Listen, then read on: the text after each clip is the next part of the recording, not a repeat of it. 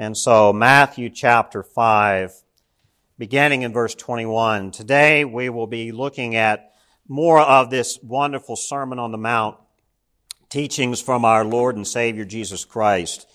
Uh, the sermon is just rich with Christian doctrine, how to trust Christ, how to live in Christ, and not of our own making and our own doing. If you're able to stand in reverence for the reading of God's Word, let's do so.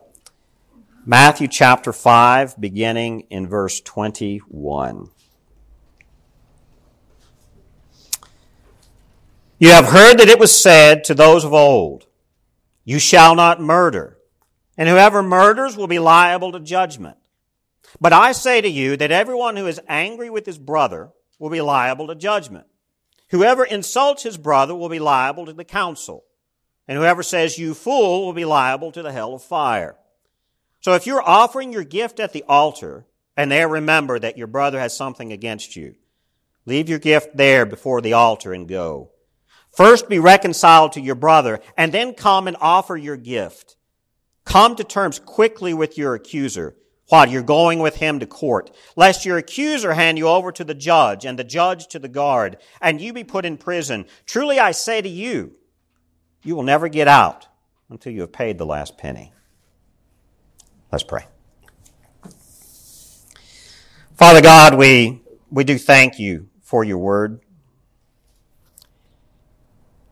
And God, I pray right now at this hour, you would speak to us personally, but also corporately about the teachings of your son here. He makes a very bold claim. Yes, we can follow the legal ramifications of the law, but that doesn't mean that we are obeying. And so, God, I pray that you would cause us to see the truth here, that it is the heart that you judge, and it is from the heart that we live as your people.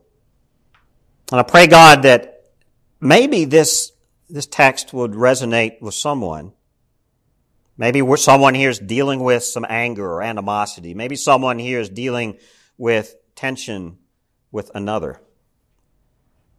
Lord, I pray that your word would heal. And I pray, God, that your word would speak true right now.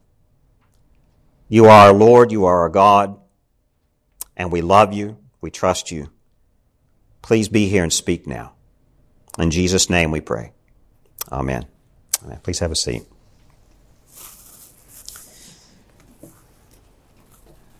It's interesting that we live in a very unsettling time.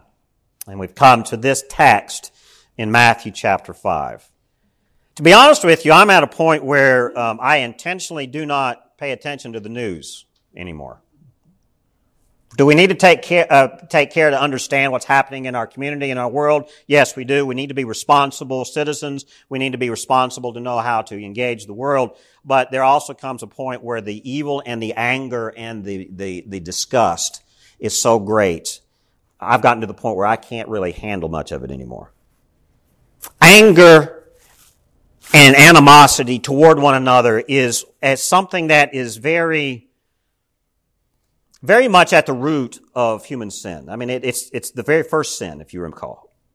One of the first sins. The first sin was the uh, disobedience of God, but then the first sin against one another, the first sin against man against man was a brother killing a brother. That was the first sin against one another. And it has become very much at the core of how we treat one another as human beings. We have animosity. We have anger. We hurt one another. Murder is one of the most horrendous forms of sin against one another, isn't it?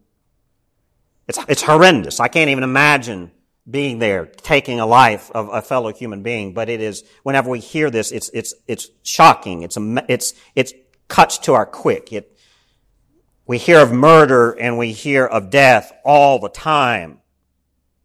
Not just in wartime, but it's even more so now. It's becoming worse and worse in our society lives are being taken because someone looks at you wrong. Lately in the news, we have a young five year old boy who was just murdered last week in the news. That, now that's taking up prominent news. A young five-year-old boy was shot in the head because he was riding his bicycle outside of the house of somebody and he woke him up from his nap or whatever and he walked out and shot him in his head. We hear stories like this and, and it hurts us, doesn't it? Jesus here is now speaking beginning in verse 21, the rest of this chapter, Jesus is, is taking teachings of the Old Testament and also teachings of the rabbinic law, and he's unpacking them with the people who are listening to this sermon and telling them that there is something greater here. You have heard that it was said. That's the theme of the rest of the uh, chapter 5. You have heard that it was said passages. You've been taught this thing let me help you understand what you've been taught. There's something deeper here. So the theme of this passage that we just read, and then all of the rest of the teachings here in the Sermon on the Mount, is that Jesus really, let's remind ourselves, is the fulfillment of the law. We looked at this last week, verses 17 through 20. Jesus makes it real clear, I'm not here to replace the Mosaic law at all. I'm here to fulfill it. Everything that the Old Testament law spoke about and taught and pointed to, I am He. He's standing there saying, I am what the law has been promising. I am the one to fulfill what the Mosaic law has said. And so likewise here, Jesus is saying that if you're a citizen of the kingdom of heaven, remember the Sermon on the Mount is Jesus ushering in, this is what the kingdom of heaven is like. If we're citizens of the kingdom of heaven, then we're also those who imitate Christ because Jesus is the one who establishes the kingdom of heaven, isn't he? And so if he's the one who establishes the kingdom and, and we are citizens of the kingdom, we then must imitate Christ. And that's what Jesus is now going to be unpacking even more so for the next couple of chapters here, verses five, I mean chapters five through seven of Matthew's gospel. And just as Jesus here, he is obedient to the law and the prophets. Jesus does not reject or rebel against the law. Instead, he fulfills it to its, to its perfection, doesn't he? And that just as Jesus fulfills the law perfectly, and he gives reverence and honor to the law, He's now expecting us to be obedient as well, but we know that's impossible. But the way to be obedient to the law is through a changed heart, to be that new person, that new man or woman in Christ. That's the only way to be obedient to what Christ is pointing to here.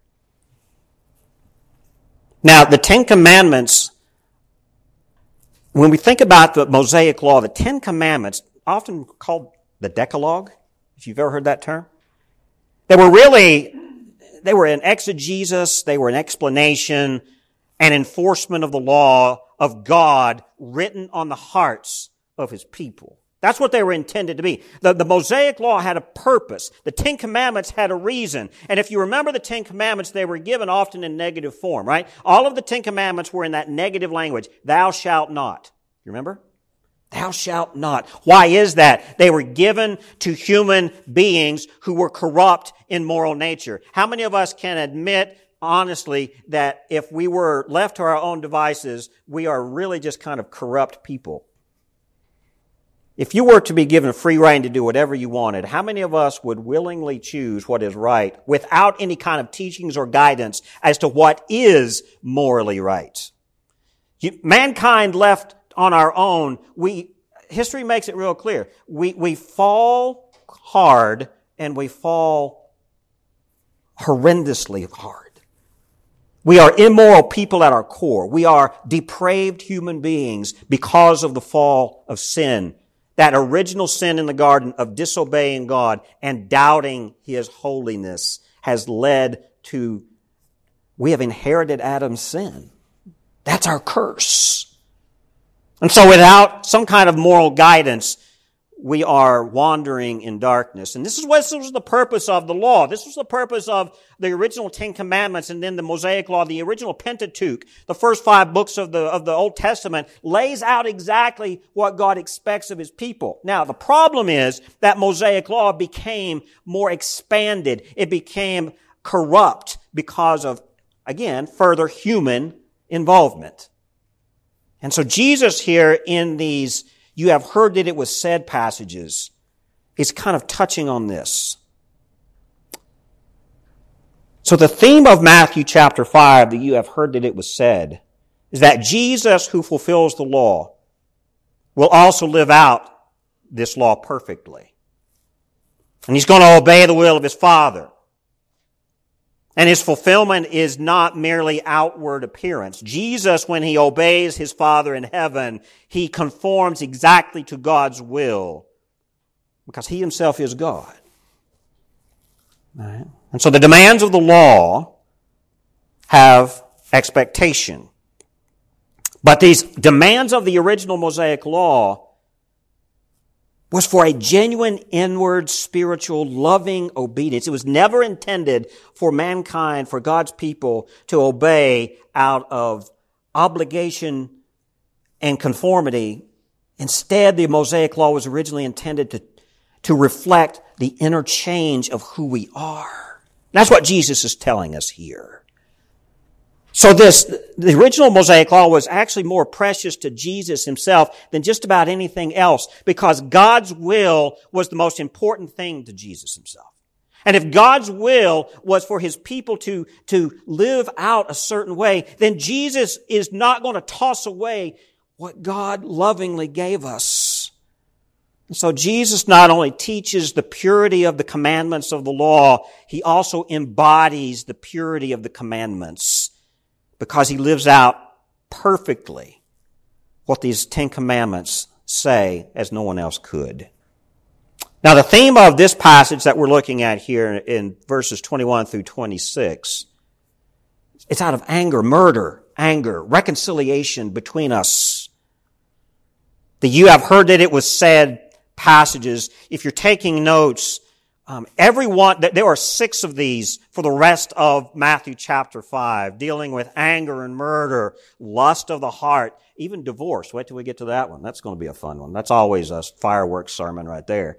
Uh, taking oaths, keeping our, keeping our word, retaliating out of anger, and loving one another, loving even your enemies. There's a lot here in chapter 5 over the next six weeks that we're going to be looking at. But if you look at the, you have heard that it was said of, of passages. They primarily come out of Exodus chapter 20, the list of the Decalogue of the Ten Commandments, and even Deuteronomy chapter 5. If you don't recall, the Ten Commandments are recorded twice, once in Exodus 20, but also in Deuteronomy chapter 5. And Jesus is clearly uh, coming from there. But he also adds to it what the, the rabbis taught so it's more than just the Ten Commandments. The you have heard that it was said passages refer both to uh, the Mosaic, uh, the original Mosaic law, but also the rabbinic law that was added to. Because what has happened here is that the Mosaic law was expanded. We're going to get into that.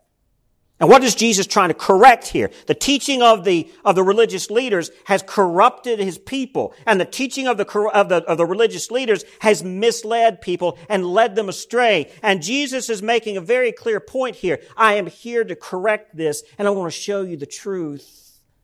The truth of my Father's will. Now we see in the New Testament from both the Apostle Paul and even John the Apostle that Jesus is to be imitated. Now we as his people, we, we imitate Christ, but let me clarify this. Imitating Christ does not mean that we're puppets, that we just merely mirror, that we, uh, that we just mirror and mimic who Christ is. We do that, that's just an outward appearance. That's not the inner self. But Jesus Christ can be imitated. We're actually expected to be the image of Christ for others to see, right? We are to be the image of Christ in who we are, what we do. And Paul and John both in the New Testament show us these things. See, Jesus was born, think about this, even though Jesus was born in the flesh, Jesus was also sinless. Let's make sure that's clear. As Jesus follows the Mosaic law, he's not doing so because he himself is a morally corrupt human being like we are. Let's make that clear.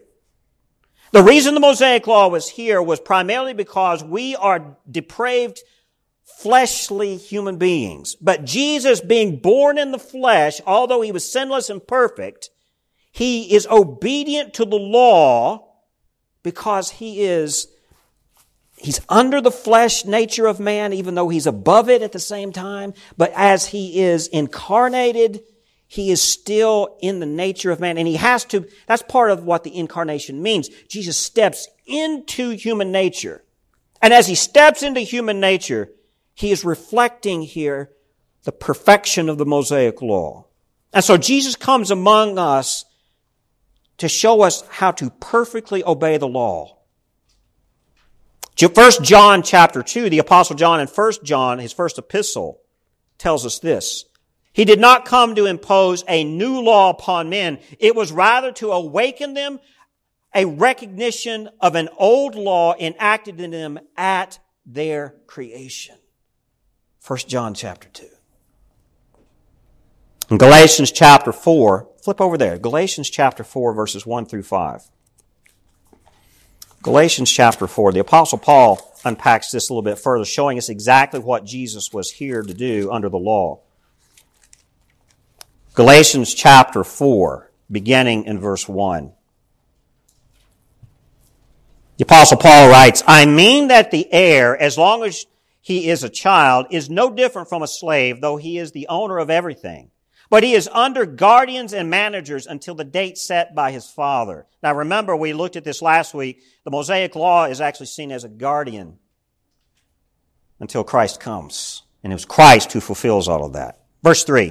In the same way, we also, when we were children, were enslaved to the elementary principles of the world. Verse 4. But when the fullness of time had come, God sent forth his son, born of woman, born under the law to redeem those who were under the law, so that we might receive adoption as sons. And because you are sons, God has set the Spirit of His Son into your hearts, crying, Abba, Father, so that you are no longer a slave, but a son. And if a son, then an heir through God. You see, as Paul is showing us here, the reason that Jesus is really in, in Matthew's gospel, in the Sermon on the Mount, He's showing the purpose and the value of, this, of the law. Jesus himself, even though he is above the law, he was born under the flesh of his mother. So he was under the law for that purpose, but for that purpose alone, he was there to redeem us out of that burden, to release us into a fulfillment of the law that could never happen apart from Christ. You see that? So for Jesus, obedience to the law was actually further obedience to his Father in heaven and actually an act of redemption for us to show us what the fulfillment of the law should be. Not out of action, but out of the heart. That we would become children of God. That we would obey Him not out of terror, but out of love. Right? See, because Jesus wanted to obey his Father and he wanted to please him. So now let's look back here at Matthew chapter 5. And we will look here at verse, verses 21 through 22. These verses relate directly to Exodus chapter 20, we said, Deuteronomy chapter 5, the verse 21, you have heard that it was said to those of old, you shall not murder. Y'all remember that one in the Ten Commandments? Thou shalt not kill. Taking a life is, again, like I said, one of the most horrendous sins that we could hear about, much less experience. There's something just horrendous about it, and we have to figure out why. Why is it so overwhelming to us when we experience the death of someone, especially at the hand of murder? There's something precious here. And Jesus is kind of helping us see. Deuteronomy chapter 16 verse 18. You don't have to turn there if you don't want to, but take notes if you wish. But notice here when Jesus says, you have heard that it was said to those of old, you shall not murder. But then he goes further. And whoever murder, murders will be liable to the judgment. Now, whoever murders will be liable to the judgment is not part of the original Ten Commandments. That is the expansion of the law. Deuteronomy chapter 16 helps us see parts of that. You shall appoint judges and offer, officers in all your towns that the Lord your God is giving you according to your tribes, and they shall judge the people with righteous judgment. So God even established a sense of justice and a judgment uh, system in the very beginning. Even in Exodus chapter 21 verses 12 through 14, we see, whoever strikes a man so that he dies shall be put to death. That is a further explanation of the first commandment there, you shall not murder. And so we see how much Jesus really obeys the Father in heaven here by fulfilling this important command. Jesus is teaching even more. He's going to expand. You have heard that it was said. He cherished Jesus himself. This is how he lives this out. Verse 22 of Matthew chapter 5. He says this, But I say to you that everyone who is angry with his brother will be liable to the judgment. Whoever insults his brother will be liable to the council. Now what's he saying here? How many of us have ever experienced road rage on the street? Nobody's going to commit, uh, confess to that? Just, I see little hands going up here like this. A little bit of shame there, right? We've all been there. Uh, Ron and I uh, went down to Nashville last night. Uh, I had to. I was at a, a, graduation and commencement ceremony for a college I'm, I'm, teaching with this year, and I'm telling you what, there were some crazy people on Interstate 40 going to Nashville. Has anybody experienced that? Yeah. I wanted to slam on my brakes and let them hit me in the back or swerve them off. You know, you, you, tense in, you're tense in that moment, aren't you? Anger toward one and, and when that happens, if we are angry toward someone else in a in our community, we are liable to the civil authorities of our community. Amen. Can we get a witness to that? If we, if we actually follow through on our road rage, who are we then liable to? Going to be liable to the police. going to be liable to the insurance companies. Uh, let's pray that you don't hurt somebody. You're going to be held accountable by human authority. And who established human authority? It was God himself who established, he does establish all human authority. We are called by that in, in God's word to obey that. And so Jesus here, but how does he, he, what he's saying here is, if you do these things, you're going to be liable to the government. But what does he say? He, he takes it even further here.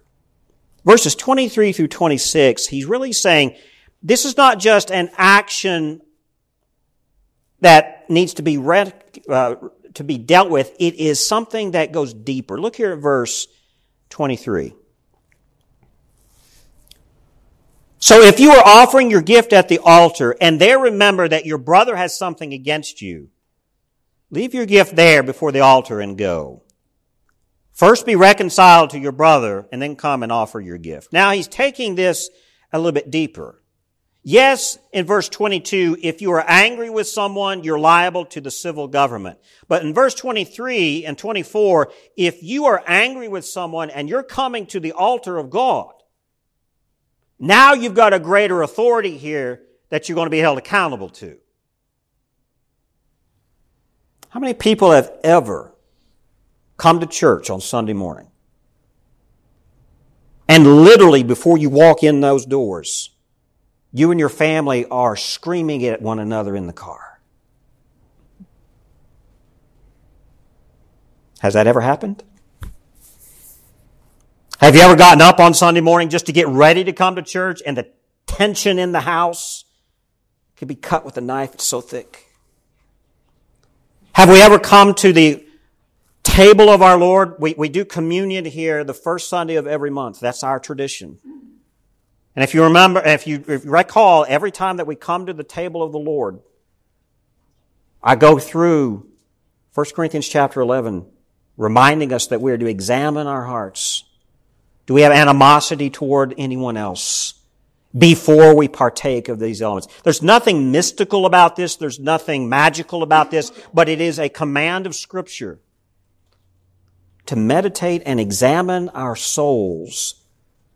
If we have animosity and anger toward anyone, it is better to pause, go and reconcile with that fellow brother or sister and then come back to the presence of the Lord and give your right due to Him. Whether that be giving your offerings at the altar, whether that be coming and giving your praise at the altar in worship and song, whether that be reading God's Word in community together. If you have any kind of anger or fear or, or stress in your life towards someone else, Jesus is making it clear that is the exact same thing as murdering them in your heart.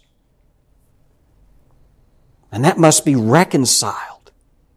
Why is that?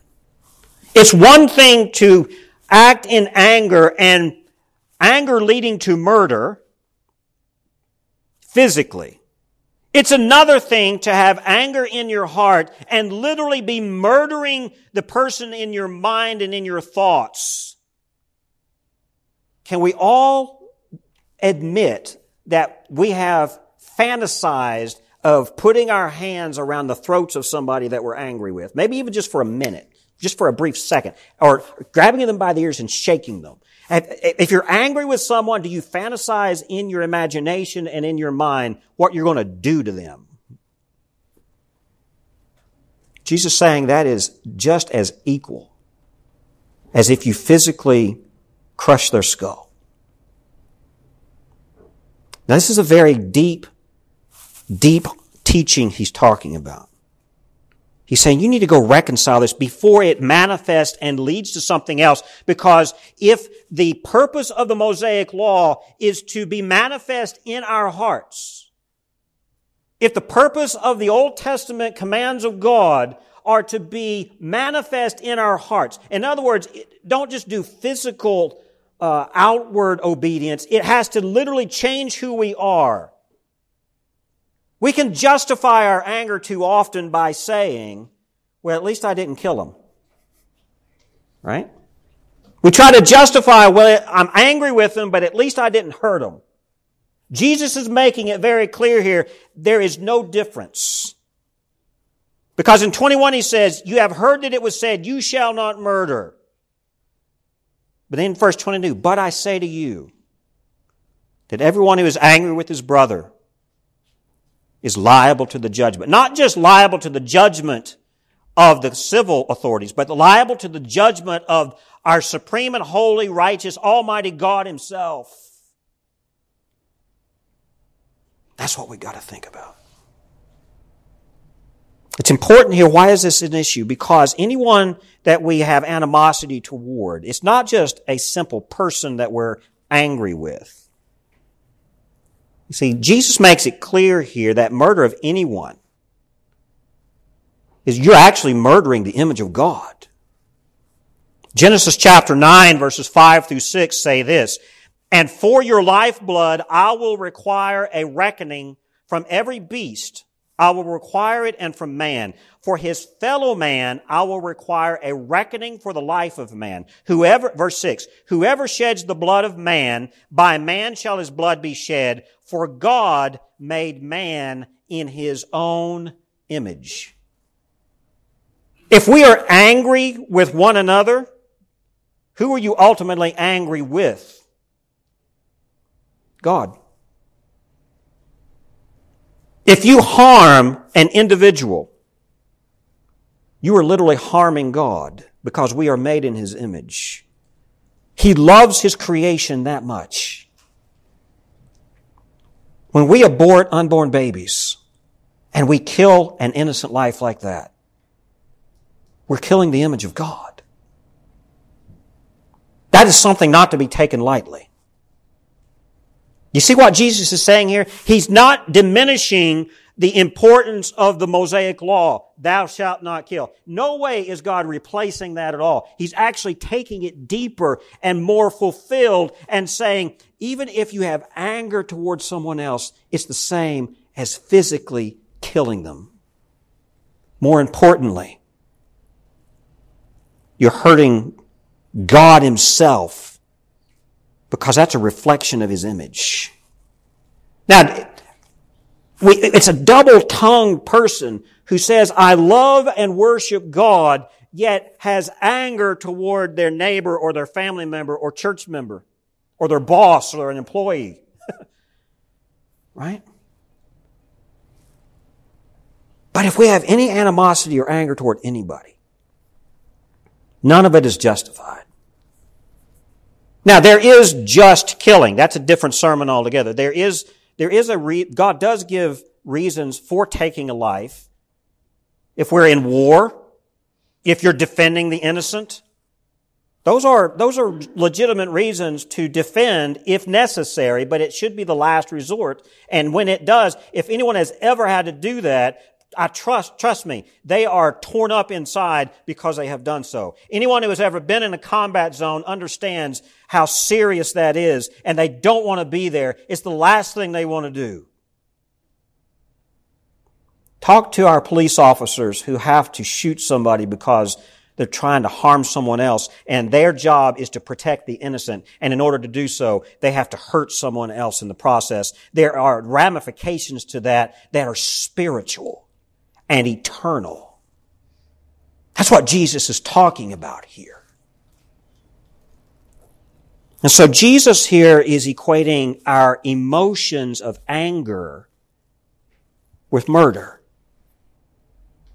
So what is the source of our anger? Let's close with this. Let's go back to our call to worship today. In James chapter 4. What is the source of, because if we can figure out the source of our anger, maybe we can understand our spirit better and actually call upon the Lord to cleanse us of this. James chapter 4 verse 1, what causes quarrels and what causes fights among you? Is it not this, that your passions are at war within you? You desire and do not have, so you murder. You covet and cannot obtain, so you fight and quarrel. You do not have because you do not ask. What is the source of anger? Selfishness. I'm not getting what I want. Can we say amen to that? And be honest with that? What is the source of our anger towards someone else? We're not getting from them what we passionately think we rightly deserve. We are not, they're not doing what we want them to do. How many people have been angry with somebody because they're not doing what you want them to do? What is Jesus saying here? If that is, if you're angry with someone because they're not obeying you, who are you to tell them what to do? Now, it could be that they're in the wrong, could be the person's in the wrong and they need to listen to you. But at the same time, why are you getting angry because someone's not hearing you? In other words, in other words, you're angry with someone because they're not conformed to your image. You see the problem? The source of our anger is really selfishness. And, and, it's our passions, our emotions that control us. And, and God says that we are to control this with Christ. Christ helps us control these things. He purges them from us and makes us new. So what is it that leads to murder? It's our own selfish sin. So, what is Jesus trying to get us to see here? Matthew chapter 5, verse 21. Sorry. You have heard that it was said to those of old, You shall not murder, and whoever murders will be liable to judgment. You see, we can justify any kind of anger toward anyone, just like the religious leaders, the rabbinic law added to the original Ten Commandments. They justified a lot of sin. And Jesus makes it real clear here in the Sermon on the Mount. Those rabbis have distorted the original intent of God's law. Let me show you how much deeper this goes. He says here in verse 26, I'm sorry, verse 25 and 26. When we have animosity towards someone else, Jesus makes it clear. Come to terms quickly with your accuser while you are going with him to court, lest your accuser hand you over to the judge and the judge to the guard and you be put in prison. Truly I say to you, you will never get out until you have paid the last penny. If you have a conflict with someone, a neighbor, a family member, someone in authority, a friend, Jesus says it is up to us in the image of Christ to reconcile. What does that reflect? If we are, if we, were, if we are made in the image of God and we reflect God's image and then we are in Christ and so therefore we imitate Christ, what does that mean to be in the image of Christ? When we reconcile conflict with someone else, we are imitating, we are showing the image of Christ reconciling sinful fallen human beings with a loving, holy, and righteous God. Just like in a marriage situation where the bride and the groom reflect Christ and his bride, the church, same way here, when we in our hearts reconcile with someone else and the love of Christ extinguishes the flame of anger. We are reflecting God's holy wrath being satisfied through the blood of Christ and reconciling us with Him. Amen? Now that's a heavy thought, isn't it? Next time you're angry with somebody, I want to ask you to be in meditative prayer and ask the Lord that the next time a anger flares up in you, will God bring to your mind the fact that that anger is going against the image of God and that any reconciliation that you can cause to happen through Christ with that person is a reflection of God's glory and you give him honor in reconciliation and bringing peace. Do you remember in the Beatitudes, when we looked through the Beatitudes this summer, verse 9, blessed are the peacemakers, for they shall be called sons of God. That's one of the characteristics of the kingdom. There is no peace if there is anger and animosity toward one another. Now, every one of us in this room is guilty of losing our temper at least once, somewhere, haven't we? The sign of the person in Christ is that if that were to happen, we feel so tormented by that outburst especially when that anger is unjustified. And the best way to heal that division, to heal that harm, is to ask for forgiveness and to reconcile.